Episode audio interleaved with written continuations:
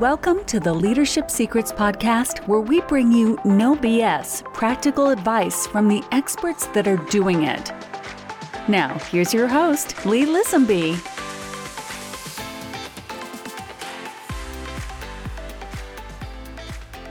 All right, welcome to our podcast, Leadership Secrets. This is your host, Lee Lisenby. I have a very special guest on today, Thomas Kereszti. He is a leadership expert. He's a former CEO of uh, some pretty large companies. I saw one of the company was a billion dollar uh, commercial goods uh, food place. I believe I'll let Thomas expand on that. He is a best-selling author of the Four Keys uh, Leadership Success. He is a strategic advisor to boards and C-suites, executive coach, educator, and mentor. Tom, thanks for being on the show. How are you, man? Lee, thank you so much for having me, and uh, I hope I can live up to that grandiose introduction. and for our listeners, uh, I always try to bring you someone who's actually doing it. I mean, I, I, think it's so valuable to get some leaders in here who have done it before. Uh, Tom is definitely one of those people. Not only has he done it and done it well, but now he's out there teaching and uh, building other leaders out there. So I think it's a very great thing he's doing today. Recommend you follow his LinkedIn profile. It's, there's some good stuff on there. Uh, Tom, really quick, just give us a quick introduction. You know what you've done, what you're currently doing, maybe some passions of yours. Well, the the thing that I'm most proud of is all the mistakes I made. Because uh, you, you, learn from your mistakes. You, you make some stupid mistakes, you make some little mistakes, you make some big mistakes, but as long as you're learning from it, then you're growing. Uh, otherwise, it's just stuff that happens to you. And um, you know that kind of led me to write the book, which is C-suite and beyond the four leaders, four four uh, keys to leadership success, because it's really a collection of lifetime stories of you know wins and losses, and what I've learned. And you know sometimes it's much easier to to learn from other people's uh, mistakes than your own. Uh, it's less painful. So you know I uh, I hope some people read it and uh, learn from my mistakes so they don't make the same ones. Yeah, I haven't actually, I, I had that book on my list. I haven't read it yet, but wow, that's great mistakes because I make a ton of those myself. Yeah, constantly growing, huh? Do you have any uh like hobbies, passions you're currently working on? Any other books in the work? I've got when I when I set up my book, uh, you know, there's five keys. Uh, actually, there's four keys and a, a, bonus key, which I talk about later. Uh, so what it allows me to do is really do a di- deep dive on each one of those principles and and develop a book on each one of those. And I'm in the process of doing two more books, uh, one on culture and one on vision. Um, and then also I started writing on a team. So I don't know. I'm kind of writing all two and three at the same time and see which everyone you know resonates with me a, a little bit. And when I when I wrote the first book, um, I, I, was really motivated, dove in. I, I spent probably about you know three four hours each and every day on developing material, writing material, rewriting it, etc. And uh, I just need to fire, you know, light a fire under my butt to get that passion back. And you know, I, I'm kind of doing it haphazardly rather than really you know really focusing and deep diving and, and doing it diligently. So I, I need a i need an accountability partner to call me every day and say tom have you spent two hours on the book today? Like a workout partner but for writing huh? Yeah. That's great. I, I can't wait that culture book comes out. That's something i i saw in your profile. That's something you're big on. And i tell you it's something right now that's so needed in the world we're in today. I know it's something i struggle with in my company, and I think a lot of other companies are struggling as well, trying to really key in on that culture. And I really think our retention rates and our turnover is a, a big reflector of what our culture is like, and you know we're struggling in many areas. So, kind of digging on that a little bit. What, what what's your uh, philosophies behind culture? Well, my philosophy is look, all organizations have a culture, right? Whether they like it or not, whether they design it or not, they have it. You know, I, I worked with a as a home improvement company and and they didn't pay attention to the culture. They just had a you know what i call a totally toxic culture. They had a revolving door of people coming in and out. And um you know to to them culture was non-existent. They didn't understand what the culture was. The, the whole concept was foreign to them. Yet they had a culture right? The culture was you know lie steal cheat. And and because and because of that, you know, people were using it as a revolving, you know, door. They would come in and, you know, they were either you know dumb enough or or smart enough, but then they figured out over you know period of time that, you know, it, it doesn't work, right?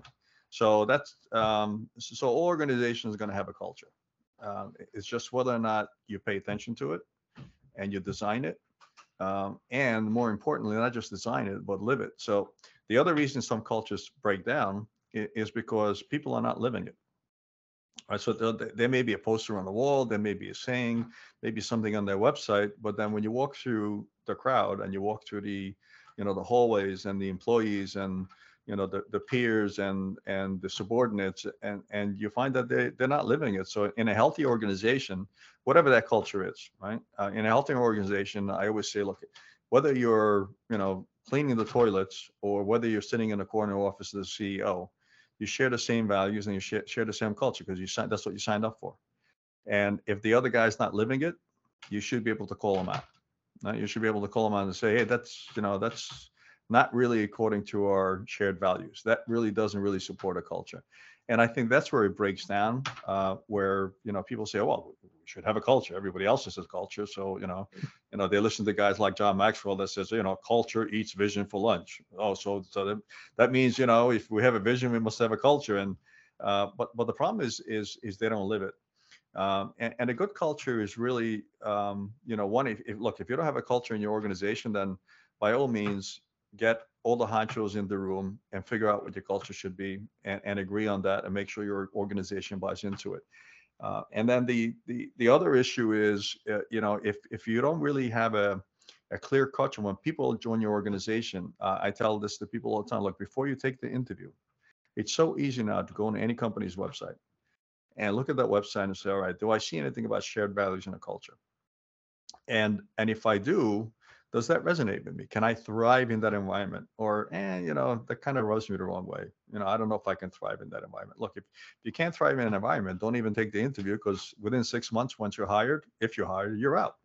You're either going to quit, they're going to fire you because you're not a fit, right? Um, or if you go to the website and you don't see a culture or shared values and it, it's not clear to you that there actually is one, again, don't take the interview because why would you want to go into an environment where you're not sure what the DNA is, and and then you're you know six months from now you're miserable.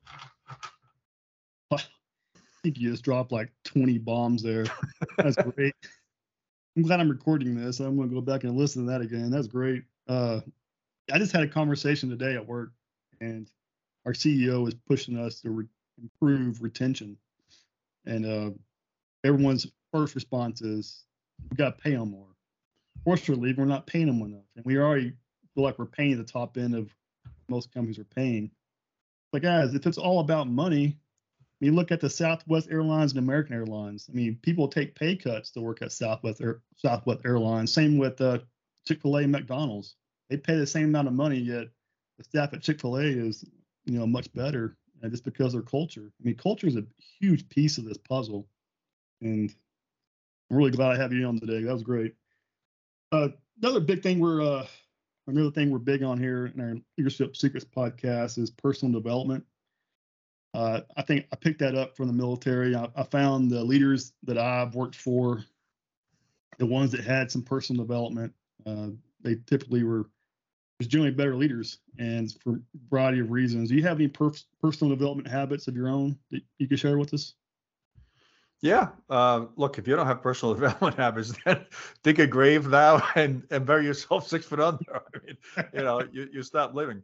Um, let me just comment really quickly on what you said before about the pay raises. Like, you know, your boss said we got to give people more pay. Look, um, if if if let's let's say you're successful in keeping somebody because you gave them a raise, you know, guess what? The next, you know, bigger offer that comes along, they're going to leave anyway right? So so if the if if it's just about money, yeah, obviously you should compensate people in your inside your organization so that they're happy. That's part of the equation of, of your culture, right? But if all it is is about money, well, anybody can outbid you there, right? If right. if they just want to hire somebody away and it and and it's just about money, they say, oh, we'll give you another fifteen percent, and boom, they're gone. So that's you know I don't think that's necessarily the answer. That that's part of the answer, but that's not all the answer. But regarding uh, you know personal development, Uh, there's some things that I do. Um, so uh, one of the things that I do is whenever I have any kind of activity, at the end of the activity, I take a break and I say, okay, whatever I did, was it successful or was it not successful? That's so I, I go on a sales call, right? I sit down with a customer and after I have, you know, and there's there's a process that I go through whenever I sit down with a customer, whether it's a new customer or an existing customer.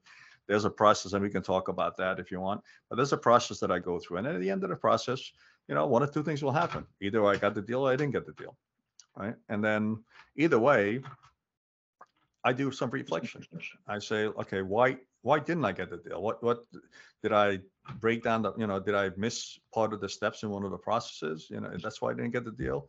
Is it that you know sometimes you just walk into a room and a hair goes up on the back of your neck and a hair goes up on the back of the other person's neck and you just don't gel, you don't hit it off, and there's nothing you can do. You just, you know, there, there's zero chemistry there. So, you know, why is it that I didn't get the deal? Or if I did get the deal, you know, can I sense to say, okay, at, at what point was I able to, you know, really convince and and uh, maybe not convince, but influence the other individual to really go with my, you know, proposal versus somebody else's proposal. So, you know, anytime I, I, you know, I have a, a, a sales meeting or something like that, I the, the first thing I do is just kind of walk out and say, okay, what worked and what didn't work. So next time I go into a situation, I can I can improve. Well, it's, a great one you know and, and then you know also it, it's always good you know maybe once or twice a year you kind of sit down and and look at uh, your priorities you know where, where your priorities set right uh, going forward for the next three to six months are you going to you know make your priorities the same are you going to switch them up a little bit uh, because yeah um, you know you, you kind of want to learn from your mistakes and say okay i don't want to make the same mistakes again so what have I learned, um, not just from sales meeting, but what I ever learned from last three months? You know, was my business growing? Was my you know business not growing? I mean, you know, when I worked for large multinationals, quarterly business reviews were part of the process, right? I mean, I was CEO and and I would spend you know a full day at minimum every quarter with every company that reported to me for a full business review. That was going through all the activities that was going through, you know, the P&L. So it was going through the financials, but it was going through the marketing plans, sales plans, and everything else. And it was just a review to say, okay, well, we agreed to do X, Y, and Z this year. And now we're three months into it. How are we doing? Do we need to fine tune anything? Do you need more help from me? Do you need more support from me? You know, how can I help you uh, to make those, you know, plans a reality? And then we'll meet again in three months. And if there was a problem, then I would fly and I would I, I flew into Brazil once a month. You know, Brazil was one of the companies that was reporting to me, and and once a you know three days every month I was in Brazil because you know there were some issues that we're trying to overcome. Dang. You lived a, a great you have a great career there flying in Brazil once a month. Man, that's a I've never even been there. I can't imagine flying once a month there.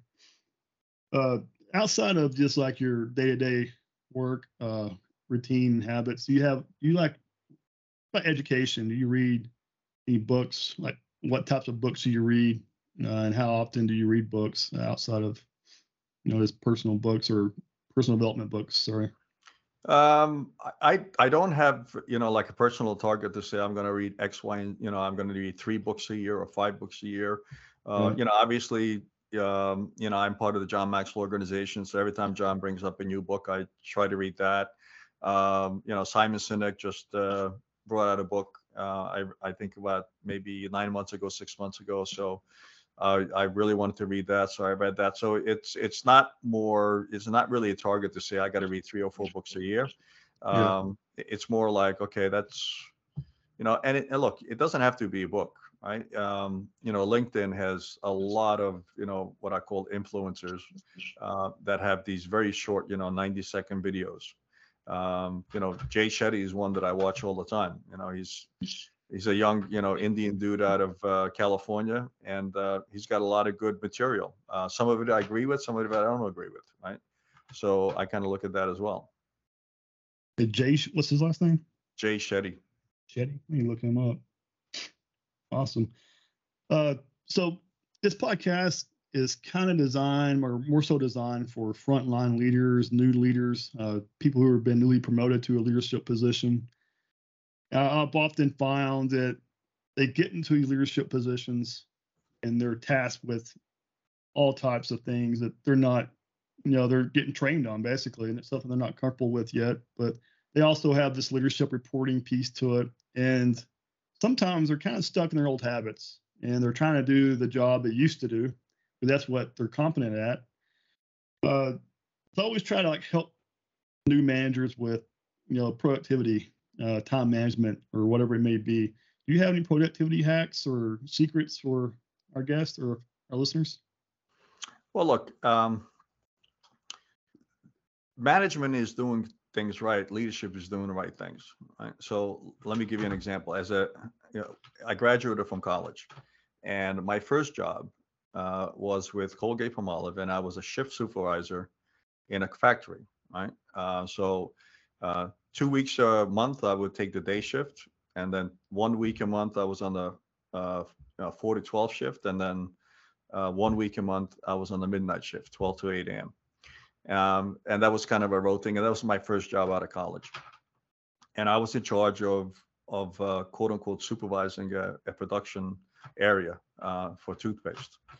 And uh, you know, I remember being on a on a midnight shift for the first time. So I was, and and what happened? It was a very very uh, uh, unionized shop, right? So there was a lot of old rules, a lot of old habits because of the unions. You know, kind of entrenched. And you know, I was the rookie coming in, and you know, from their perspective, they see rookies coming in and out all the time because you know most guys that graduated from college, they would go to the factory floor. There would be a shift supervisor that was like the first stop in the company, and you know they may be there for six nine months and then they move on to you know a different position. So it was kind of a rotating um, you know area. So nobody paid attention to shift supervisors because they're like, you know, here comes Tom. Who the hell does Tom think he is, right? And when when I first got on the midnight shift, I was you know they they had two production lines running and and those guys were working all night, right? And and then they had this other guy who was his job was supplies, right? So his his job was to make sure there's you know cartons and corrugated and you know whatever they needed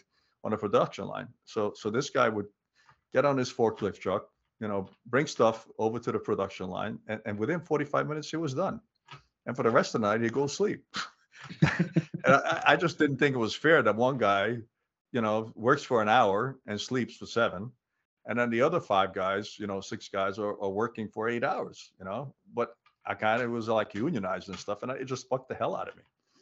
Um, so the guy was saying, "Well, no, you know, you can't tell me what to do. I've been on this job for 20 years, and blah blah blah blah blah blah. This is the way I do it. So you know, go stick your head in the sand." And so I kind of read up on the rules, and I said, "Look, one of the things," and I talked to my boss about it, and one of the things is I I can give him miscellaneous tasks. That was part of my job description and part of his job description.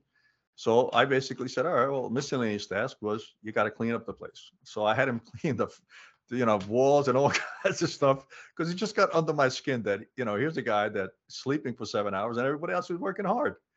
So, uh, you know, he he was he was livid, right? But he had to do it because he talked to his union rep and union rep said, yeah, the guy's right. You got to, you know, he's giving you miscellaneous tasks. It's your, your task to do it. And but what happened in you know in in the meantime is is in the eyes of the mechanics, in the eyes of the production guys, you know, I I rose a lot, right? Because they saw it was unfair too, right? right.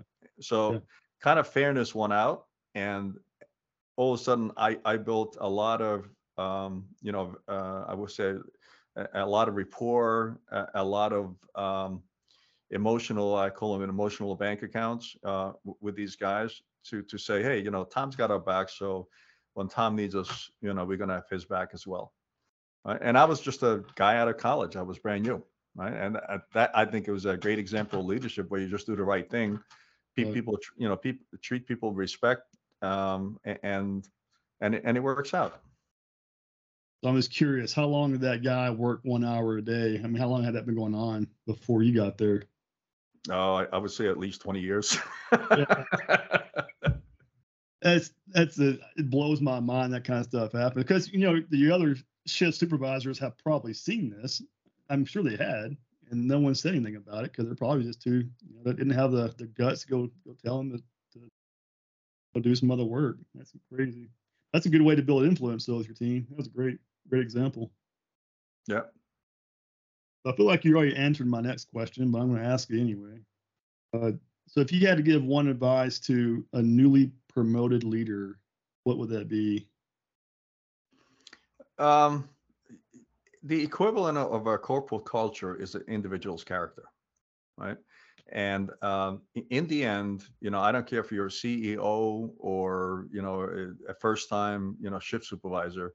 In the end, people buy into you, and, and that's really what happened with me on that shift supervisor job. Is we, people bought into me. They they bought into my action.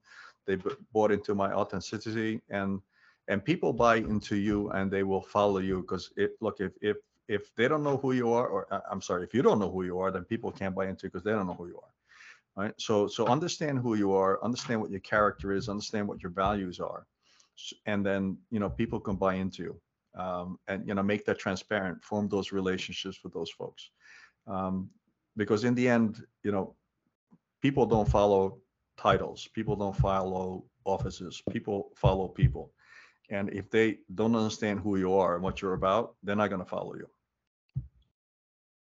that's great i like that one a lot that's very true too I have a few managers under me that I need to give that advice to. That's great.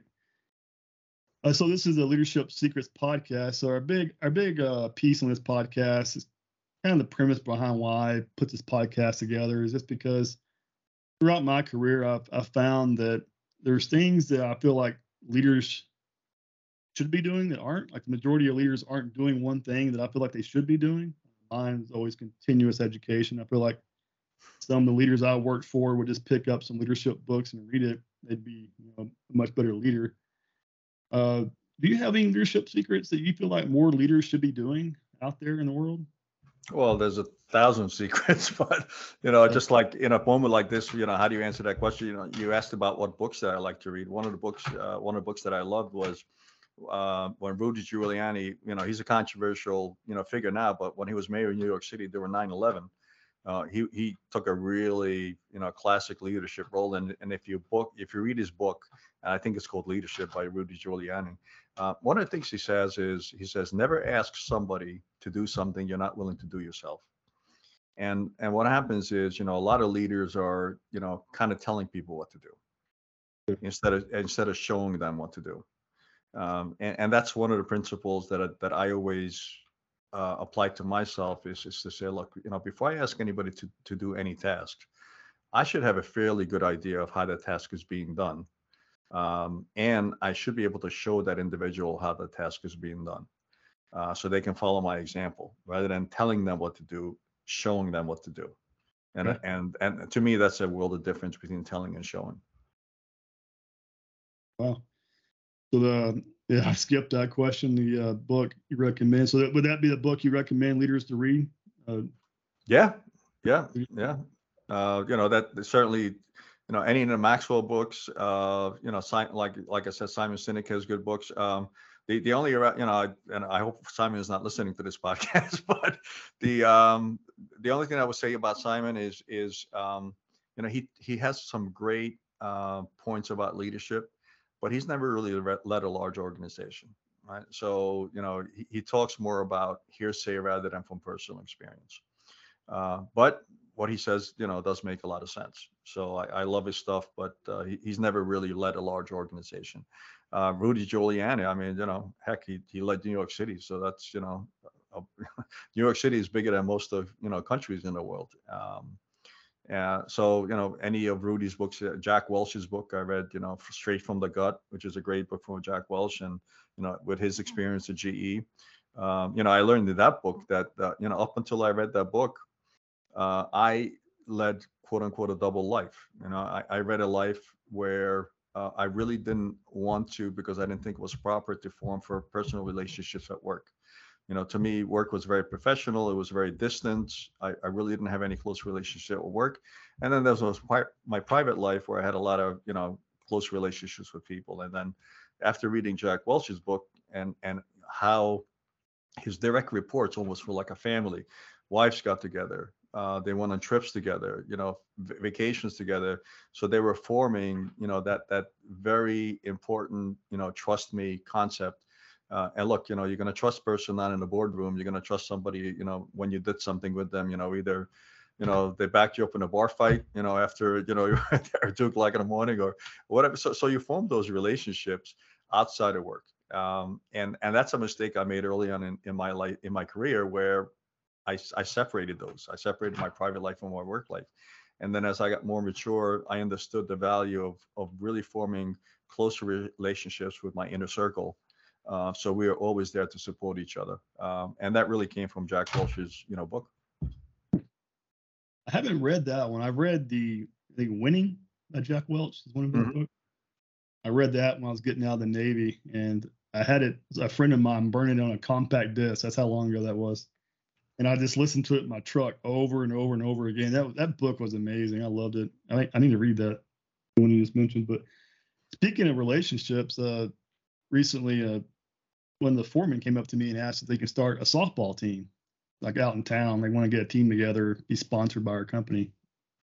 And the entry was like pretty pretty cheap. So like, yeah, that'd be great. Uh, I thought maybe a handful of people want to go do it. We had so many people volunteer for that or want to be on that team. We had to make two teams. And uh, I think now we, we got so many people on those two teams, really could probably have three. I hear more stories, comments, and thank yous just by that alone. This, they go out and they play these games, and then you know they're, they're practicing together, they're, they're building that bond together, just because of a softball team. So that, that's a good point about you know, relationships at work. Excellent. Well, they call us people. They call us human beings, not human doings. right? Because we, we like being like we we enjoy life. We enjoy playing softball. We enjoy, you know, eating together. I mean, you know, two people eating, sharing sharing a meal together is as old as you know human mankind, and and it, it's not about a function of of feeding yourself, which is part of it. Yeah, obviously you want to feed your body, but it's more about enjoying time together with somebody else, sharing food, sharing drinks, getting to know the individual. I mean, that's that's as old as you know humankind. Very true. Never thought about it that way though. That is true. Well, we had uh, we just we were living overseas for many many years, and you know, um, expat families tend to a little bit closer because that's like the the family unit when you're living overseas in different countries. And uh, when we moved back to the U.S., you know, we heard on the radio that you know like uh, they were recommending that Tuesday would be family dinner day or something. I don't know, some some crazy like that. You know, one day is family dinner day, and my kids were like, "What do you mean? Like we eat together as family every day?" And that's what do you mean you have to designate a day for a family to eat together? That's kind of crazy. Um, but you know, we we just as a family we're close because we had dinner together every night and you share stories. How was your day? How was your day? What'd you do? What'd you do? You know, so that's uh, you know, that just a rabbit hole. Sorry about that. No, that's great. I love listening to that story. I'm thinking about my own family. Like, man, we, we don't do a good enough job at that. I've got teenage boys, so they're they're off doing their thing. It's typically just my wife and I now. We used to always sit around and, and eat together. We haven't done that in a long time. I'm glad you shared that. Uh, so, how old were your your kids when you were overseas? Uh, one was actually born overseas. Um, so uh, we were still overseas when my my oldest daughter went off to university in Florida. Uh, we're still living overseas, and then when my middle daughter went off to university, uh, that was the last year we were overseas. Uh, because then we had two kids in the U.S. in universities, and then my my youngest daughter uh, was born overseas. Uh, she was, I think, seventh grade when we moved back to the U.S. Now they're all adults. The youngest one is 27. So Yeah, I saw in your your experience you had a couple of jobs overseas, some pretty cool locations. Well, Tom, that's a that's the end of the, the podcast here. Uh, can you tell people how they can find you, how they can follow you? uh, pretty easy. Uh, you know, you, you kind of read my bio on LinkedIn, and uh, I'm cursed and blessed with the last name, Kereszti. It's K E R E S Z T I. If you Google that name, you'll find myself, my two daughters, and my sister.